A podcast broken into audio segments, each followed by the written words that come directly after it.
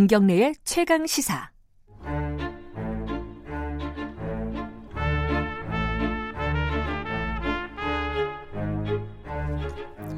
수요일에는 영화 스포 최강 시사 영화 코너 스포일러 시간입니다. 최강희 영화 평론가 나와 계십니다. 안녕하세요. 예, 안녕하세요. 오늘은 어, 날이 날이니만큼 네. 어, 위안부 문제, 위안부 예. 피해자 문제를 다룬 영화를 들고 오셨다고요? 예, 오늘 마침 뭐 1,400번째 수요 집회가 열린 날이죠. 그렇죠. 예. 세상에서 가장 오래된 집회라고 하더라고요. 예. 그러니까요. 그 저도 사실 이 일본 대사관 앞에 예전에 제가 YTN 다닐 때 아 맞다. 예. 바로 앞에 있었어요. 그쵸, 연합뉴스 위치가 그렇죠. 예, 예. 있었거든요.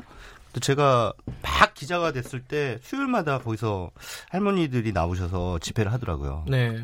근데 정말 죄송스럽게도 그때는 무슨 집회인지 몰랐어요. 이게 지나다니면서도 예, 예. 아. 저분들 뭐지? 이렇게 생각을 했는데 지금 돌이켜 보니까 참 부끄럽죠. 음, 근데 조금만 관심을 가지지 못했던 음. 기자인데 명색이 근데 그러니까 거기에 대해서 관심을 못 가져서 좀 죄송스럽기도 하고 그런데 최근에 어, 한국 영화계에서 그 위안부 문제를 다룬 영화들이 계속해서 잇따라 나오고 있어요. 음, 뭐 다큐멘터리도 있고 극영화도 있죠. 네. 가장 최근에 나온 영화가 이제 뉴스타파에서 제작한 영화죠. 김복동. 김복동이라는 예. 다큐멘터리인데 어제까지 스코어를 보니까 한 뭐 2, 3만 명 정도 수준에서 3만 명이 조금 넘었더라고요. 이게. 예. 그 좀 더 많이들 보셨으면 좋겠는데 이게 그러니까요. 사실 어, 스크린이 예, 많지가 않아서 지금 우리의 어, 영화 관람 패턴이 많은 분들이 그 집에서 가까운 멀티플렉스에 가셔서 걸려 있는 영화 중에 고르시거든요. 그렇죠. 예. 근데 이제 이런 영화는 발품을 팔아야 되잖아요. 그러니까요. 저, 예. 제 동네 어, 차 타고 한 10분 거리에 극장이 한 3개 있어요. 네. 그래서 제가 애 데리고 이걸 네. 좀 보여주려고 네, 네. 김복동 스크린을 찾아봤는데 네. 아침 7시, 맞아요. 밤 11시. 이거 뭐 어떻게 보라는 겁니까? 말라는 겁니까 이거? 그러니까요. 어, 저도 사실은 영화를 챙겨 보려고 예. 그 봤더니 그런 식으로 이제 편성이 돼 있어요. 예. 어, 그래도 찾아가서 봤죠. 예, 꿋꿋하게 아침 일찍 가서 봤는데 예. 그런 식으로 이제 우리 극장들이 이런 영화들 좀 의미 있는 영화들에 뭐 장사가 안 된다는 이유로 이렇게 걸어주지 네. 못해서 많은 분들이 좀 못 보고 있는 게 안타깝긴 한데 어쨌든 뭐 나중에라도 뭐 IPTV나 이런 그렇죠. 예 어, 여러 또- 가지 루트를 음. 통해서 보실 수 있으니까 찾아보시면 좋을 것 같습니다. 김복동을 보시면서 이게 네. 다큐멘터리고요. 네. 어, 어떤 장면이 좀 인상적이셨습니까? 이제 김목동 할머니가 이제 올 초에 돌아가셨는데 예. 그 수요 집회에 거의 말년에 나오셔서 이제 그런 말씀을 하시는 대목이 있어요. 우리가 어, 싸우다 가지만 네. 예, 여러분들이 이어서 계속 싸우고 꼭 이겨주셨으면 좋겠습니다. 이런 음. 마치 그 유언처럼 들리더라고요. 아하. 그래서 그 말씀이 참 인상적이었는데 네. 그 그것처럼 어 뭐 평화나비라든가 이런 여러 단체 음. 그 위안부 문제를 해결하려고 하는 그 연대 단체들 있지 않습니까? 그런 네. 단체들이 어 지난 정권기에 생겼던 뭐 화해 치유 재단 이런 그 뭐 발표 기자회견장이나 이런 데를 점거하고 이렇게 싸우는 모습을 많이 보여주더라고요. 네. 그 김복동이라는 영화에서. 그래서 결국 거기서 그 화해치유재단 문제를 해결하지 못하고 약간 죄책감 때문에 그 소, 어떤 젊은 여성이 그 수요 집회에 나와서 막 우니까 그걸 김복동 할머니가 이렇게 딱 쓰다듬어 주는 위로해 주는 그런 장면이 있어요. 오히려? 네. 야, 참 상징적이다. 음. 아이러니하다. 이런 생각이 들었는데 에, 뭐 미안한 마음이죠. 미안한 마음인데 뭐 그 김복동 할머니가 어, 음. 겪으셨던 고통에 비하면은 뭐 그게 사실 그분 앞에서 눈물을 흘린다는 것 자체도 어떻게 보면 이제 사치잖아요. 네. 근데도 뭐 어쩔 수 없이 이제 무력감 때문에 눈물을 흘리는 젊은이 그가 있고 그것을 오히려 김복동 할머니가 이렇게 토, 다, 토닥여주는 음. 그 장면이 참 인상적이었습니다. 지금 말씀하신 게 아까 일부에서 평화나비에서 활동하는 어, 청년들이 나왔었거든요. 스튜디오에. 네. 그 친구도 그 얘기를 했어요. 아. 할머니를 직접 보니까 피해자가 아니라 음. 같이 활동하는 사람 오히려 보면 존경하게 되는 사람 음. 이렇게 느껴지게 된다. 다르다. 이 얘기를 하더라고요. 그렇죠. 원래 사실은 피해자에서 출발했지만 네. 그 위안부 할머니들이 이후에는 사실상 인권 운동가가 그렇죠. 되셨죠. 음. 예, 그래서 뭐 자신들의 문제뿐만 아니라 이를테면 뭐 음. 베트남에서의 민간인 학살이라든가 어, 우리 군대가 가서 저지른 네. 다른 다른 문제에 대해서 뭐 사죄도 하시고 그 여러 가지 그 여성들이 겪 겪어야 하는 어 다양한 그 지구촌에서 벌어진 그런 상처들을 좀 보듬으려는. 그런 노력들을 계속 하셨기 때문에 그 위안부 문제가 어, 전 세계적으로 그 좀 지각 있는 사람들에 의해서 공감을 이끌어내고 있는 것이 아닌가 예. 이런 생각이 듭니다.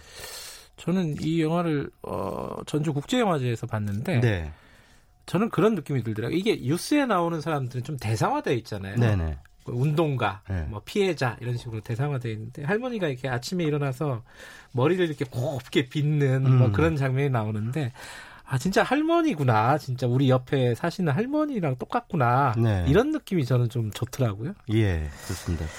김복동이라는 영화뿐만 네. 아니라 앞서서 그 많은 영화들이 일본군 위안부 문제에 대해서 다뤘죠. 주전장이라는 다큐멘터리도 있었죠. 예, 근데 예. 주전장이라는 영화는 뭐 그 신세기 에반게리온의 애니메이터가 그걸 가지고 또 뭐 뭐라고 그랬죠? 예, 네. 더러운 소녀상이라든지 뭐 망, 망언을 해서 지금 네. 문제가 되고 있는데 그 다큐멘터리는 제가 미처 챙겨보지는 못했고요. 네. 그 이전에 극영화 가운데 어, 귀향이라는 영화도 있었고 귀향, 또 예. 나문희 씨 주연의 I Can Speak 아하. 또 김희애 씨가 주연한 영화죠.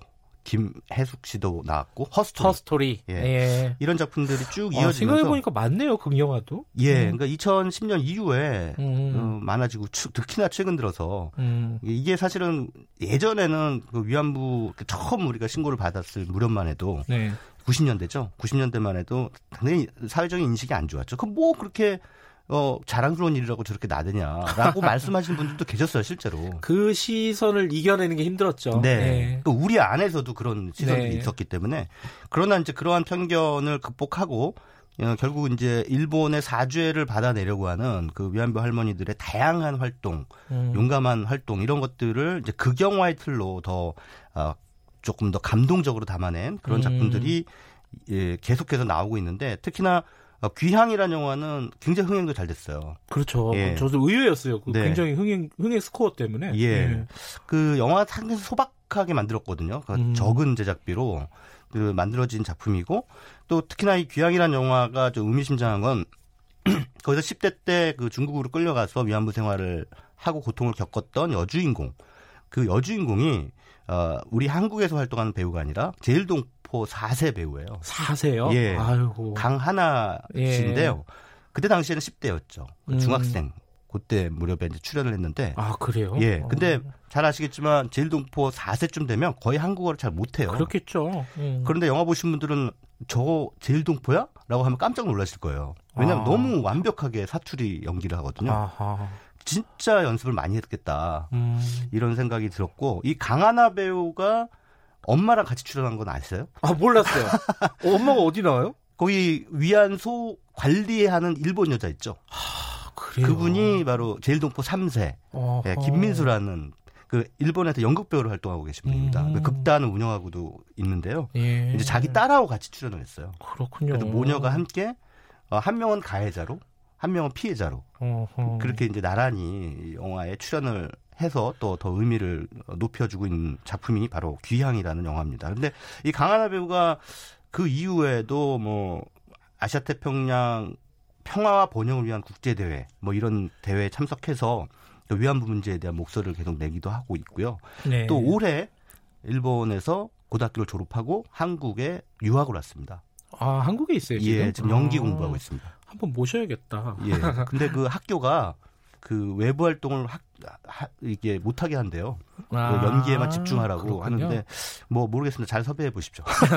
근데 강하나 배우가 이제 일본에 있을 때 조선학교를 다녔다 그러더라고요. 예, 맞습니다. 그죠. 예. 그때 김복동 할머니를 봤대요. 아, 그랬군요. 그게 예. 다큐멘터리 보면 김복동 할머니가 조선학교에 찾아가서 아이들하고 예, 장학금 주죠. 예, 장학금 준 장면 나오잖아요. 그, 그 장면은 아닌데 예. 그 전에 예. 예. 그 조선학교에 갔을 때 더- 강하나 씨가 더 어렸을 때겠죠. 예, 예. 할머니를 봤대요. 아, 실제로. 그랬겠네요. 그 예. 할머니가 뭐 영화에도 나오지만 그 교토 그 조선 고급 학교 음. 그 조선 학교죠. 그- 그 제일동포는들은 이제 우리 학교라고 부르는데 네.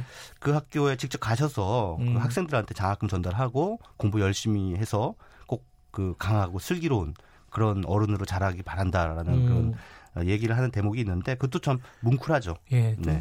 좀 뭐랄까요 그런 연대가 이어진다 이런 네. 느낌이 좀 있어요. 네, 그렇습니다. 아까 말씀하신 극영화 중에는 귀향 말고 또 아이캔 스피크도 굉장히 흥행이 어땠나요 예. 이거는? 아이캔 스피크도 나름대로 흥행이 좀 아, 됐습니다. 그래요? 예, 예. 음. 그러니까 어, 우리나라 관객들이 뭐 위안부 문제가 처음에는 좀 불편하게 느껴졌던 사람들도 있, 겠지만 네. 점점 점점 그 트라우마, 집단적 트라우마죠. 이건 이제 극복해 나가고 있는 것 같아요. 음. 어떻게 보면 이런 영화들을 계속 보시는 것도 어, 무, 무형의 연대죠.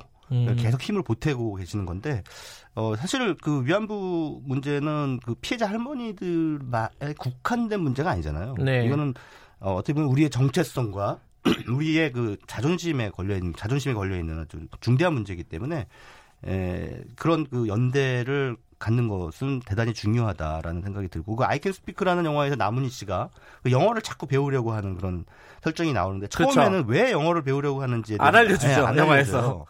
그런데 이제 계속 그 이 영화 속에서 구급 공무원한테 계속 더 따라다니면서 여- 나 영어 좀 가르쳐줘, 영어 좀 가르쳐줘. 그래서 결국은 이제 영어를 배웠는데 게- 이 이유가 나중에 밝혀지죠. 근데 미국에 가서 그 위안부의 실태를 고발하려고 하는 음. 예, 그런 이제 생각을 가지고 음. 영어를 배우려고 했던 게 이제 네. 영화 속에서 드러나면서 어, 막판에 상당히 뭉클한 감동을 안겨주고 있는 작품이 바로 아이캔 스피크고 허스토리는 그 90년대 진행됐던 이른바 관부 재판 실화를 바탕으로 해서 만들어지고 만들어진 작품이죠. 뭐 김희애 씨가 그 자기하고 같이 있었던 그 다른 할머니들이 그 위안부 피해자였다는 사실을 알게 되고 이제 적극 나서면서 그들을 이끌고 관부 재판 지지를 음. 하죠. 음. 그래서 이제 결국은 그 시모노세키에서 이 재판이 열렸던 걸로 기억을 하는데요. 네. 그 재판에서 이제 위안부 피해자 할머니가 그런 대사를 합니다. 기회를 줄게 마지막으로. 예. 아 네. 일본한테. 네, 네. 예. 내가 용서할 수 있는 기회를 줄 테니까 지금 사죄해라. 네. 인간이 되라 이런 얘기를 합니다. 김혜섭 씨가 음. 그러니까 기회를 주겠다. 인간이 되라. 음흠. 이 아우 정말 너무 통쾌한 말인데 그런데 뭐 관부 재판은 결국 패소했죠. 음. 그래서 아직까지 일본은 인간이 덜 됐네요. 기회를 그렇게 많이 줬는데 음. 아직까지 일- 일본이 그 사죄하지 않는 걸 봐서는 게다가 또뭐 어, 적반하장식 그 경제 제재라든가 이런 것들 예. 수출 규제 뭐 이런 것들 하는 거 보면 일본이 언제 인간이 되려나 이런 생각이 참 들면서 답답해지는데 저는 그런 생각이 들어요. 저는 대학 때 전공이 역사였고요. 아 그렇다고 더 들었어요. 예. 예. 그래서 또 저희 과그 학과장님이 일본사 음. 전공이셨어요. 아하. 그래서 뭐 어쩌다 보니까 일본사를 많이 이렇게 음. 들었는데 일본은 자기를 이기지 않으면 절대로 굴종하지 않아요. 음. 그 그런 역사 성을 가지고 있어요. 네. 그리고 뭐 아시다시피 일본은 단 한 번도 역사상 역성혁명이라는 게 있었던 나라가 아닙니다. 그러니까 그 음. 어떤 우리처럼 뭐 고려가 조선으로 바뀌고 이런 적이 없었어요. 그러니까 무사들만 계속 바뀌었지. 그러니까 어, 기본적으로 그 일본 국민들은 좀 어떻게 보면 약간 좀 순종적인 그런 성향을 좀 가지고 있는데다가 또 그 무사, 그 사무라이 전통 때문에 그 자기를 이기면 굴종하고 자기를 이기지 못하면 무시하는 음. 그런 어, 인식이 어, 굉장히 그 보편적으로 이루어져 있기 음. 때문에 그래서 사실은 앞서 제가 말씀드린 김복동이라는 영화에서 그 김복동 할머니께서 말씀하신 꼭 이겨주십시오라는 말이 굉장히 어, 음. 실효적으로 들리는 거죠. 음. 일본은 우리가 이기지 않으면 절대 사죄를 안 한다는 거예요. 그래서 뭐 이번 기회에 저희가 어뭐 설린 우호 관계도 좋지만 그 일본한테 좀 제대로 본때를 보여줘서 아하. 사죄를 받아내야겠다 이런 생각이 들더라고요. 예. 어, 강경파시군요. 아주 강경파입니다. 예. 네. 근데 좀 정신 차리게 하는 방법은 그것밖에 없다. 아무리 예. 생각해도 예. 그래도 뭐 우리가 다양한 방식으로 우리가 일본을 좀 극복하려고 그그 길이라는 표현을 많이 쓰지 않습니까? 예. 뭐 불매 운동도 하고 일본 여행 음. 뭐 이런 것도 취소하고 잘 안 가고 이런 모든 우리의 활동들이 다 일본을 이기고자 하는 예, 그런 연장선에 있기 때문에 예. 다만 일본을 정신 차리게 만드는 것은 김복동 할머니의 바람대로 우리가 꼭 이기는 것이다라는 말밖에 드릴 말씀이 없습니다. 예. 아까 말씀하신 영화 중에 이제 아이캔 스피크에서 네. 제가 말씀하시다가 언뜻 생각난 장면이 거기에 어 친구 김복동 할머니의 이제 친구 시장 친구 중에 슈퍼 주인이 있었잖아요. 네. 이름은 잘 기억이 안 나는데 네. 그 슈퍼 주인 아줌마가 김복동 할머니가 위안부 피해자라는 사실이 알려지고 나서 음. 막 피하잖아요. 네. 어, 왜 이렇게 피하냐? 그 섭섭하다 그랬더니 이 아줌마가 어 형님이 나한테 진작 얘기해줬어야지. 그게 섭섭해서 아. 내가 이러는 거다. 예, 예, 예. 그 장면이 굉장히 인상적이었어요. 저는. 뭉클하죠. 사람들이 예. 그런 느낌이 아닐까 싶어요. 음. 음, 다들 마음속으로는 좀 서먹서먹해도 네. 뭔가 위로해주고 싶고 그런데 음. 그런 기회를 얻고 싶은 거죠. 맞습니다.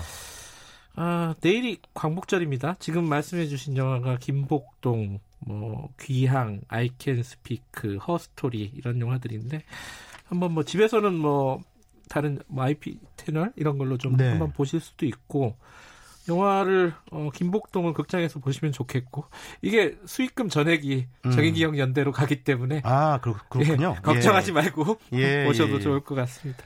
예. 그 뭐, 충- 충분히 보실 만한 영화고요. 그리고 예. 김복동이라는 영화가 제가 그 영화 평론가의 입장에서 봤을 때, 네, 어, 저는 그런 태도가 좋았어요. 그러니까 억지로 어떤 감정적인 반응을 이끌어내려고 하지 않고 음, 굉장히 차분하게 그 상황들을 보여줘요. 네, 특히 이 배우 한지민 씨가 영화에 나레이션이요? 나레이션으로 참여를 예. 했는데 목소리 톤이 상당히 차분하더라고요. 음, 그러니까 뭔가 이렇게 우리가 억지로 울리려고 막 하는 그런 게 있잖아요. 네. 근데 그러려고 하지 않는 것. 그래서 관객들로 하여금 스스로 어떤 그 생각을 하면서 그 영화 속의 인물들과 상황에 대해서 어 주체적으로 판단을 할수 있도록 그렇게 도와주고 있는 영화의 연출 태도가 음. 어 상당히 오히려 저- 진정성이 있다. 이렇게 네. 저는 생각이 됐습니다. 자, 송원국 감독한테 전달하겠습니다. 예. 그리고 그 윤미래 씨의 마지막 노래 노래 되게 좋더라고요. 예, 꽃이라고 음. 하는 주제가인데요. 어, 우리나라 관객분들이 엔딩 크레딧 올라가면 그냥 확 나가는 버릇이 계시잖아요. 예. 근데 이게 엔딩 크레딧 올라갈 때 그 노래가 나오면서 가사가 흘러 이렇게 자막으로 표시가 되거든요. 끝까지 그 가사까지 좀 음미하신 뒤에 나오셨으면 좋겠습니다. 알겠습니다. 내일 어뭐 시간이 어떠신지 모르겠지만 영화로라도 앞 앞에 뭐 여러 가지 극영화도 있었으니까요. 한번 기억해 보는 어, 그런 시간이 되셨으면 좋겠네요. 자, 오늘 여기까지 듣겠습니다. 고맙습니다. 예, 감사합니다. 최강희 영화평론가였습니다. 김경래 최강 시사 듣고 계신 지금 시각은 8시 47분입니다.